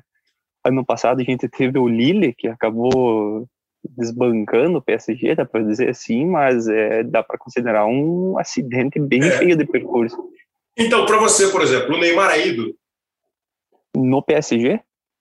Não, na carreira, aqui no Brasil, é, do Santista, do torcedor da seleção brasileira, do Barcelona. Ele é o perfil, aquilo que o Mansur falou sobre é, alguns fatos andam juntos com o Neymar em campo. Ele, para você, é um ídolo? Você mais aplaude ou mais reclama do Neymar? Eu mais aplaudo o Neymar porque eu acho que tecnicamente ele é o maior expoente dessa nova geração da seleção brasileira. Uhum. Claro que teve seus problemas em enfim, nas saídas conturbadas, a vida pessoal dele também, mas acho que como o jogador Neymar, ele de fato é um ídolo, conquistou títulos pela seleção brasileira, né?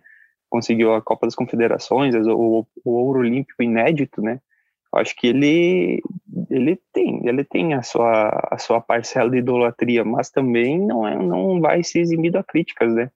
É que o Neymar eu acho que seria o, o principal exemplo do, do meu do meu tema de a dificuldade de se tornar ídolos, porque muita gente odeia e muita gente ama. E é, não existe, dificilmente existe um meio termo sobre o Neymar. É. Ou todo mundo exemplo, odeia demais, ou é, gosta demais. É, é, que essa, essa é, esse é um desvio do nosso tempo, né?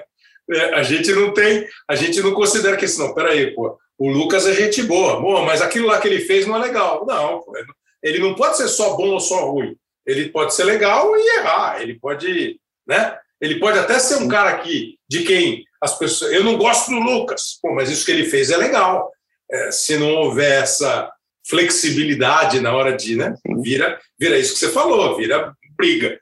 É, quem é qual é o maior ídolo que você tem no futebol? De todos os tempos. Que joga, que parou?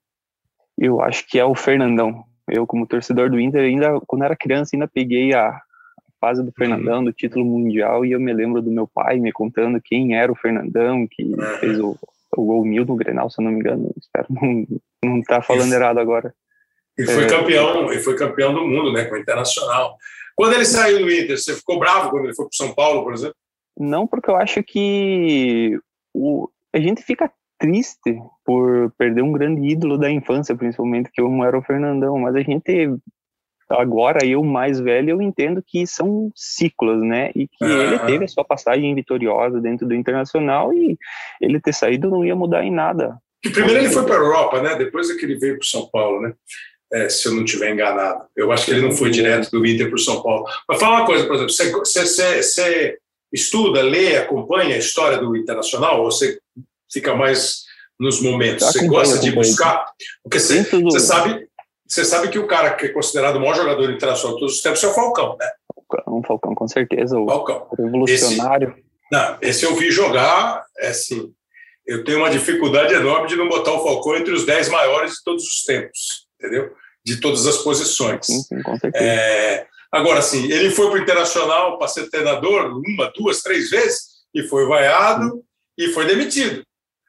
Você vê que a vida de ídolo não é mole assim, é, é, o processo do Falcão, eu acho até meio estranho, porque eu, como torcedor do Inter e conversando com outros torcedores do Inter, é estranho, porque eu, eu não vejo essa admiração pelo Falcão que ele deveria ter. Muita gente, às vezes, lembra muito mais do D'Alessandro, do Fernandão, por causa da história recente, Libertadores e Mundial, enfim, mas esquece do Falcão, simplesmente, que ganhou o é. Campeonato Brasileiro invicto. É. Pode ser geração, né?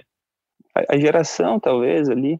Idade e tal o meu pai tem, cinco, tem 63, ele, ele fala muito mais do Figueiredo, por exemplo, do que do Falcão. Eu, ah, eu não sei ah, mas, mas, ah, porque o, o, o Figueiredo era uma, uma liderança muito grande do time. O próprio Rubens Minelli, que foi o técnico desse time de 75, 76, aí o Falcão ainda foi campeão em 79, já não tinha mais o Figueiredo o, parece que o próprio Minelli diz assim: os caras são bons, mas o gringo, o Figueiredo é o cara que lidera. Tal. Então deve ter, é, deve ter muito isso.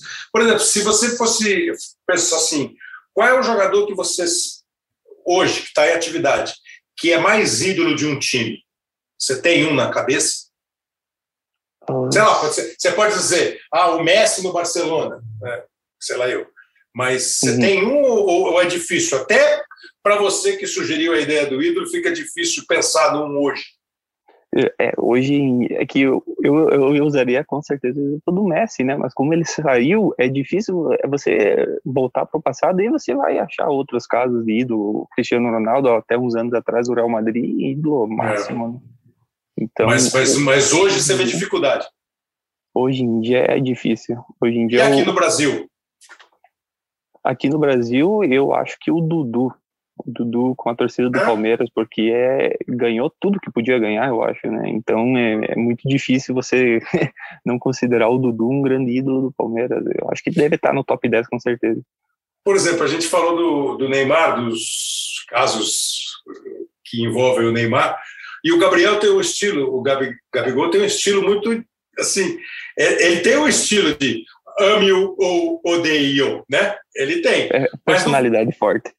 Mas no Flamengo, eu acho que é, ele até outro dia brigou com a torcida, né? a torcida reclamou, ele... mas aí eles fazem as pazes. Aí é briga de, de casal, né? Você briga é, e depois sim, você se depois você não ficar de bem, você tá, como é que você vai fazer para conviver? Sempre se tem cada um, briga, é, se cada briga, se cada briga se separar, você vai ter 120 relacionamentos por semana. então, mas ele, por exemplo, como é que é? O Gabriel, ele tem um perfil de ídolo ou ele tem um perfil de se fizer gol é ídolo, se não fizer gol, os caras vão odiar? Eu acho que ele é o pacote completo. é, eu acho que porque o Gabigol, por exemplo, é aquele jogador que você você fala que não gosta, mas você adoraria ter ele no teu time. É aquele cara que é marento é, e é decisivo, não adianta. Às vezes, uh, por vezes, ele passa por uma, uma fase que daí todo mundo diz, viu, viu, eu sempre falei isso do Gabigol, o Gabigol é isso, o Gabigol é aquilo, mas no final das contas, o, o, o Gabigol, ele mete gol pra caramba. Para encerrar, agradecendo muito a tua presença, é, você ter topado é, conversar aqui com a gente, ter entrado na onda dessa nossa sugestão de programa, Lucas. Candidato a ídolo, vai, aqui no Brasil, tem algum? Você já falou da seleção, e na sequência a gente vai falar de seleção, mas tem algum cara que você fala assim, pô, esse aí pode virar um grande ídolo? Esse tem é, é o pacote completo. Tem algum cara candidato a pacote completo? cara, eu acho que no Atlético Mineiro o Hulk tá muito bem encaminhado para ser ídolo, né? Porque é, tá é. jogando muita bola. Né? E a gente tem uns clubes que não, não são dos grandes holofotes, né? Que também eh, tem muito destaque. Por exemplo, o Lucas Crispim no Fortaleza tá jogando muita bola, a torcida gosta muito dele. Ou o Vina no Ceará, por exemplo, também. Uhum. Cara, na, nas suas devidas proporções, acho que são jogadores que aspiram muito bem a esse. Você vê, né? Você falou do. Você falou do Hulk, né? Que já vai ser um ídolo num período totalmente diferente da carreira, né? É, vai muito em função. Assim, agora posso te liberar mesmo. Me fala assim, o que para você define o ídolo? Como se forma o ídolo? Você falou que é tão difícil. Essa foi a tua proposta, né? A dificuldade de se formar ídolo. Como uhum. se forma um ídolo na cabeça do Lucas Bap? Eu acho que é principalmente a junção das conquistas com o respeito à camisa. Eu acho que e o respeito à camisa não só de engrandecer o clube, de, de tratar o clube como um gigante, mas sim engrandecer o clube de disputar toda a bola dentro de campo, de correr sempre com vontade, de, de respeitar o jogo em si, vestindo a camisa do clube e com certeza tem que, tem que, tem que ter títulos, né? Eu, como torcedor do Inter, acompanho muito o Edenilson, né? Sim. É, eu acho que é a figura mais dúbia desse elenco do Inter, porque joga muita bola, chegou até a seleção brasileira, mas é aquela coisa, né? Ainda não venceu nenhum título pelo Inter, apesar de ser titulares, ser titular do Inter há quase cinco anos, né? Então a relação é bem, bem conturbada. Mas Muito eu acho que precisa vencer. O Lucas, obrigado demais pela participação. Espero que você tenha gostado, que a gente tenha conversado aí sobre, sobre o, seu, o seu assunto como você imaginava. Obrigado demais, uhum. hein, cara? Muito obrigado, eu que agradeço. Até a próxima oportunidade. Aí o Lucas falando com a gente sobre essa dificuldade de se formar ídolo. Agora eu queria que você prestasse atenção aqui num, num, numa outra mensagem que a gente recebe é, do Psicopodcaster, que faz podcast também, ele participa bastante aqui com a gente da, do, do Twitter do programa, é, ajudando a divulgar, mandando alguns recados. Ele participa desse programa com um tema que é bem interessante. Olá, Kleber Machado. Olá, toda a produção do Hoje Sim. Aqui é o James Winter, vulgo psicopodcaster do Twitter. E eu sou psicólogo e minha dúvida de hoje é sobre a saúde mental dos jornalistas, principalmente dos jornalistas esportivos. Vocês lidam com a emoção dos torcedores, uma emoção nacional, que é muito forte. Eu queria saber como isso abala o emocional de vocês, seja naquela matéria que não foi para o ar, ou seja naquela furo de reportagem que talvez não era verdade, vocês têm que retificar. Como que é a saúde mental de um jornalista esportivo? E sendo mais específico, como que ficou durante a pandemia, sendo que talvez alguns jornalistas, muitos ficaram pensando, nossa, como é que eu vou trabalhar agora sem esporte? Eu gostaria de saber disso. E eu queria deixar um adendo aqui também, que é sobre o quanto o, o podcast hoje sim, ele é importante para minha vida, né?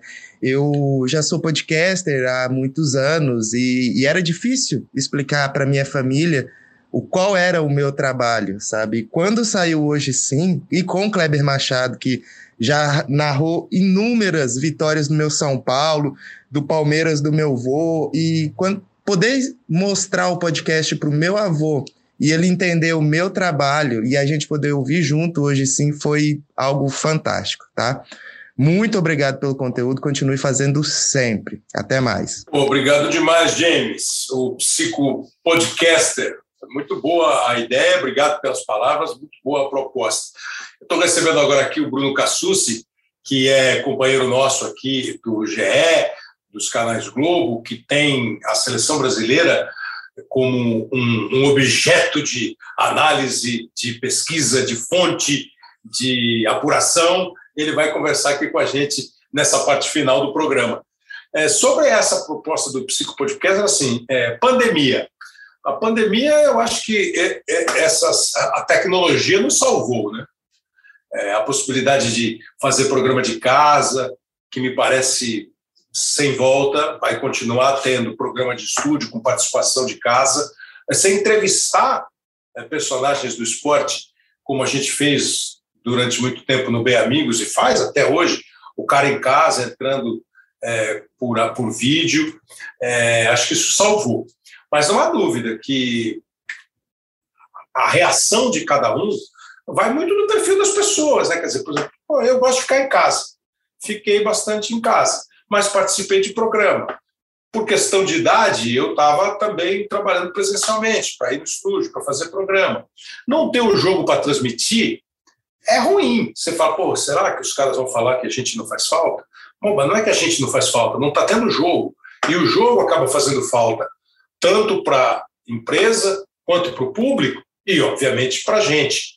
E aí lembra que o Sport TV e a própria Globo eh, começamos a colocar alguns jogos antigos, que foi um jeito de matar a saudade, de buscar grandes conquistas, de fazer o futebol eh, voltar a, a, fazer, a fazer parte do domingo, eh, da, da semana, do aquele horário das sete da noite, tem tanto evento no Sport TV, com jogos antigos, Copas do Mundo, com grandes conquistas, enfim.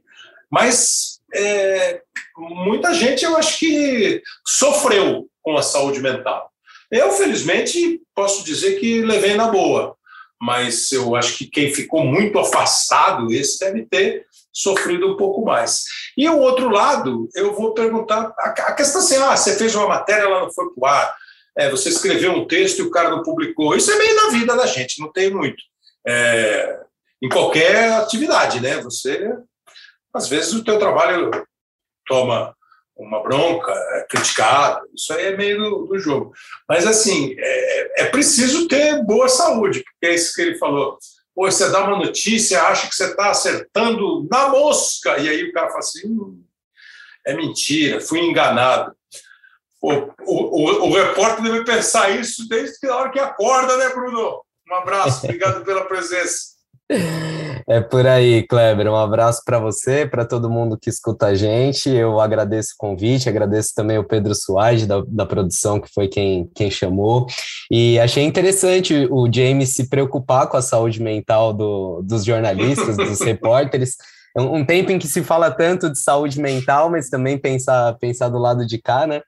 É, a pandemia, eu, eu, vou te falar, Kleber, que ela tirou, tirou muito do que tem de prazer na nossa profissão, que é ah.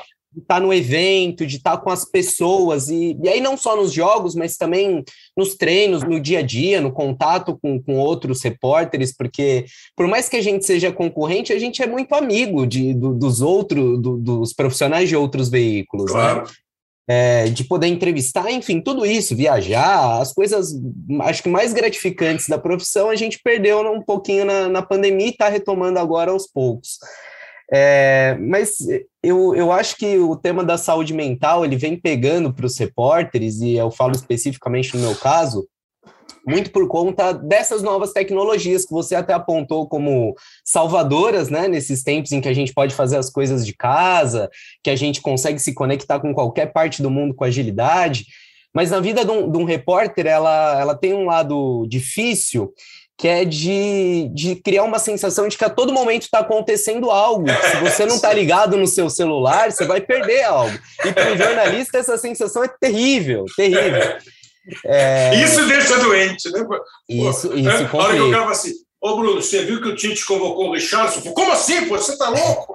É, e tá acontecendo coisa o tempo todo, e, e, hoje em dia as informações chegam com uma velocidade que muitas vezes você não consegue acompanhar, né?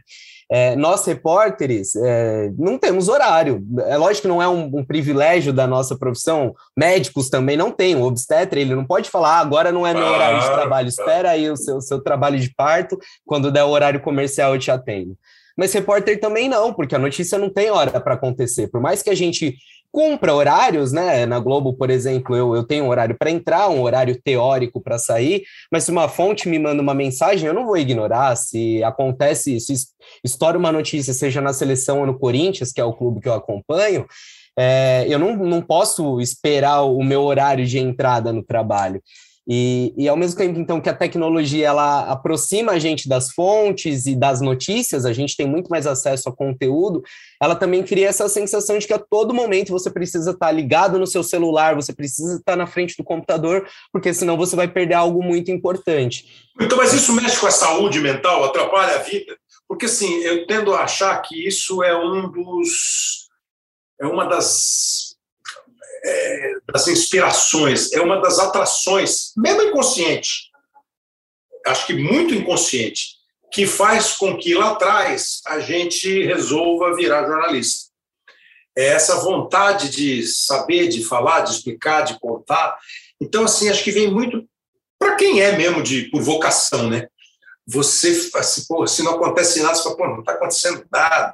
Eu vou lembrar dois casos, assim. Na Olimpíada de 96, estourou a bomba no Parque do Centenário da Olimpíada.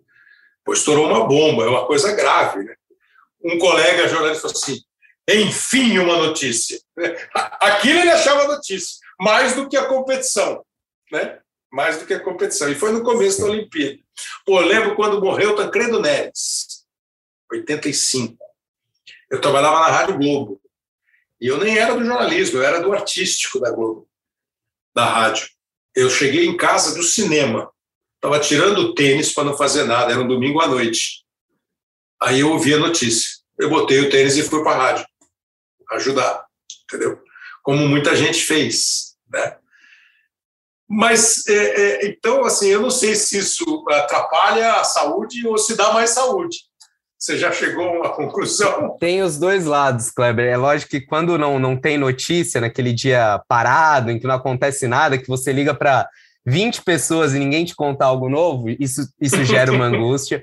Mas, ao mesmo tempo, isso que, de que eu falo das redes sociais, é, precisa ter um autocontrole ali de de, de entender que é, nem todo momento você vai conseguir estar tá, tá a par das notícias, e porque senão você passa o dia inteiro no celular, e aí você não, não consegue viver outras coisas, você se dedica muito àquilo e aquilo acaba por gerar uma ansiedade. É, eu vejo de, isso com pessoas até que não, não trabalham com jornalismo e não, não precisam tanto do celular, que acabam é, ficando viciadas, digamos assim, em, na tecnologia, em acompanhar notícia, em acompanhar a rede social, e para quem está envolvido nisso, para quem trabalha nisso, é ainda mais potencializado. Então, se você não consegue se controlar em algum determinado momento, fala, não, deixa eu esquecer um pouco, deixa eu desligar as notificações aqui, deixa eu viver minha vida, praticar um esporte, ver o mundo, respirar um ar, é, você entra ali na, naquele looping de notícias e de, de informações e de apurações que, que não acaba e que aí eu acho que,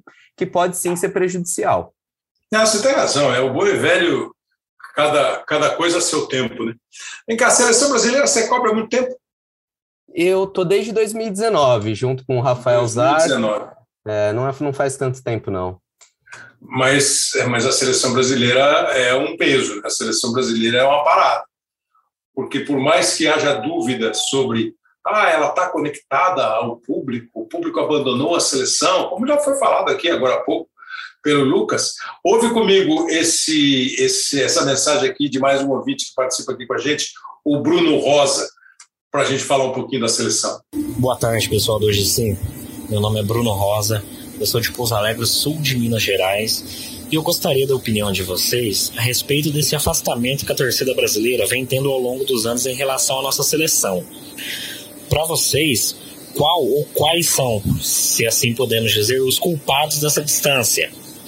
Se 90% da nossa seleção não atua no futebol brasileiro, se a CBF muitas vezes usa a nossa seleção como uma ponte para a venda de jogadores, se são os poucos jogos realizados no Brasil com acesso mais fácil para o público, ou se simplesmente o futebol apresentado pela seleção brasileira não está agradando a nossa torcida. Bom, deixo aí com vocês a minha pergunta e um abraço para todos. Abraço, Bruno Rosa, obrigado. Ah, as perguntas dele são quase respostas, né? É, se fosse no vestibular, se fosse múltipla escolha e até aquela última escolha, todas as anteriores. Você bota lá todas as anteriores. Agora, eu queria saber como é que você sente isso dos dois lados. Porque, sim, você pegou, então, seleção brasileira com um treino que teve, eventualmente, presença de torcida, é, com viagem de seleção que ela foi recebida de maneira A ou B em hotel, é, jogo com torcida que o público reagiu de maneira assim ou assada. E eu queria que você contasse um pouquinho assim. Primeiro, se você acha que é, é, é, é há essa distância. Exatamente isso. O olhar do repórter para o sentimento que você percebeu do público e da seleção brasileira, de quem está dentro da seleção brasileira, se há essa conexão ou se o negócio ou se caiu a conexão mesmo. É, eu, eu, concordo com quase todos os pontos aí do meu xará, do Bruno. Ele, ele aponta um segundo que é, acho que rende debate, que é o um negócio de ah, jogadores, a seleção ser usada para vender jogadores. Isso eu já não, não concordo tanto, mas é, os pontos que ele levantou são bem pertinentes, mas essa discussão, Kleber, ela não é, não é tão recente, né? É, eu, é. Outro dia eu estava revirando umas revistas antigas que eu tenho em casa, a revista Placar, e, e, uma revista de mais de 10 anos já, já levantava esse debate de afastamento da seleção em relação ao público. É, eu acho que existe em certa medida, é, e o, o, Bruno levantou pontos interessantes do porquê disso. O preço dos ingressos é algo que, que colabora muito com isso. A gente teve jogo da seleção brasileira recentemente em São Paulo, com metade é, do público possível. A Arena do Corinthians comporta mais de 45 mil pessoas e tinham 22, 23 mil, porque havia ingressos a mais de mil reais. É uma desconexão muito grande da realidade do país, né? Um ingresso custa mais do que um salário mínimo. Por mais que seja um evento premium, por mais que seja é, um, um, setor diferenciado, mas né, é difícil a gente justificar isso. É, a ausência de jogadores de clubes brasileiros, é, os escândalos recentes envolvendo a seleção brasileira, acho que tudo isso, até a politização em certa parte da camisa da seleção, acho que pode entrar nesse balaio. É, mas eu ainda vejo muita gente que se conecta com a seleção, com os jogadores da seleção. É, recentemente, a seleção jogou jogou no Nordeste, jogou em Pernambuco, e foi muito tocante a ver a porta do hotel da seleção repleta de gente, e gente que estava ali para ter um aceno, para tentar tirar uma foto de muito longe dos jogadores. É, e, e, também fazem isso porque esses jogadores não estão aqui sempre, né? Porque você vai ver o Neymar quantas vezes na vida, mesmo que seja à distância, é, Gabriel Jesus, todos esses jogadores que a gente se acostumou a ver pela televisão e não nos nossos campos. Então, ao mesmo tempo que eu sinto que há um afastamento e que todo mundo gosta de falar que não acompanha a seleção, mas ao mesmo tempo comenta sobre a seleção, eu sinto que ainda tem muita gente que gosta e que tem esse carinho e que quer estar perto da seleção sempre que possível. É uma pena que, que a CBF não estimule, não facilite isso, né? Num, é, seja com treinos abertos, ok, você quer cobrar um pouco mais caro no ingresso, mas vamos tentar abrir mais treinos, vamos tentar trazer o público para perto da seleção. E por muitas vezes os jogadores pedem isso, querem isso, né? A gente vê até nas entrevistas, e, e a imprensa acaba sendo apontada às vezes como vilã, como, uma, como motivo dessa distância, quando na verdade não é. É, mas ao mesmo tempo que tem um pouco dessa distância, eu sinto que ainda tem muita gente que se interessa e muita gente que tem carinho pela nossa seleção. É, é por aí mesmo. E você, você falou de Recife, né, que sempre foi um lugar onde a seleção foi muito bem recebida. É, quando tinha o Arena, a gente fazia programa é, em hotel onde a seleção estava concentrada, quando tinha jogo de eliminatória, ou na própria granja, e você percebe mesmo que em determinadas cidades os caras vão na porta do hotel, como com um clube, os caras vão para receber.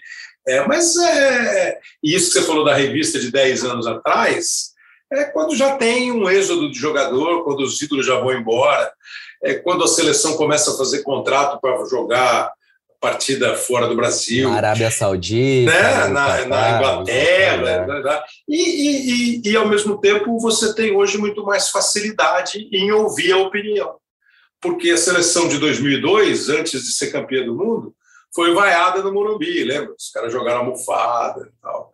Isso acaba acontecendo mesmo ao, ao longo do tempo. Isso sempre aconteceu. Esse ano é um ano bom para você ter um termômetro, como vai ser, e quase sempre é, uma comoção nacional, uma empolgação nacional, a Copa do Mundo. A Copa do Mundo parece que é aquela hora que você esquece, depois você xinga, reclama. No dia seguinte do jogo você corneta. Mas na Copa do Mundo parece que mesmo é, todo o Brasil deu a mão, né? Como diz a música do Miguel Gustavo. Bruno Cassucci, obrigado demais pela presença, cara. Obrigado mesmo. Eu que agradeço, Kleber. Foi um prazer e estamos às ordens aí sempre que precisar. Um abração. Obrigado. O Bruno participando com a gente, é, falando de seleção brasileira. Agora vou, vou encerrar aqui, ó Primeiro, assim, é, alguma, mais algumas aqui. Ó, é, teve um que eu não, eu não sei o nome, falou, pô, vamos falar do Rosinha. O Rosinha é o Jornal dos Esportes, o Jornal do Rio, que era um jornal é, só esportivo e era muito interessante. O Michel está querendo que a gente faça um programa sobre o trabalho dos técnicos portugueses no Brasil. O Pedro Suaide e o Léo Bianchi, eles estão já quase falando o português de Portugal. O Marcel, porque a gente já está pensando e trabalhando nisso. É, o Marcelo Pereira também fala um negócio legal, que é essa de várias é, campeonatos transmitidos em várias plataformas, aberta, cabo, streaming. Isso é um papo legal também. Eidel também participou, falando de arbitragem. É, ele é neto do João Leopoldo Aieta, que foi juiz de futebol. É, e profissionalização, enfim, programa de arbitragem sempre é um bom. O Chinho é, dirigentes e jogadores é, entenderem que precisam trabalhar juntos para o produto de futebol ser mais atraente. Quem sabe, de repente, os caras ainda entram nessa mesma vibe, né? O Ranzinza participou de novo aqui, falando das vaias do Neymar. Enfim, gente, ó, eu, depois eu quero ver se eu, se eu pego mais, porque teve muita mensagem, muita, muita, muita, muita. Nós já estamos com uma hora e 35 de episódio, e eu prometi para eles que ia fazer com uma hora e 18 no máximo você vê que eu não cumpri a promessa. Mas eu quero agradecer demais. A nossa ideia foi essa. A gente pensa e faz programa com um tema, com os convidados, e vai continuar sendo assim. Mas acho que de vez em quando é muito bom ouvir, de fato, a voz de quem nos ouve. É, não só com as mensagens, mas assim com esses temas que ficam mais diversos, mais é, dinâmicos, talvez. Espero que vocês tenham gostado e muito obrigado a todos que participaram, que mandaram recado. Depois, semana que vem, eu ainda separo mais algumas sugestões. Obrigado demais. O Pedro Suárez e o Léo Bianchi fizeram a produção, é, a edição do programa também é deles. A semana que vem tem outro episódio do Hoje Sim. E se tudo der certinho, semana que vem vai ser um episódio assim, ó, sabe? São dois ex-jogadores de futebol, de gerações diferentes. Você conhece um deles muito, porque trabalha na mídia o outro talvez você já tenha ouvido falar pelas questões que ele se envolveu de dar a cara a tapa e brigar pelos direitos dele. Vai ser um programa bem legal assim sobre os caras que jogaram bola, jogaram bem bola, mas foram além das quatro linhas. Semana que vem tem mais. Grande abraço.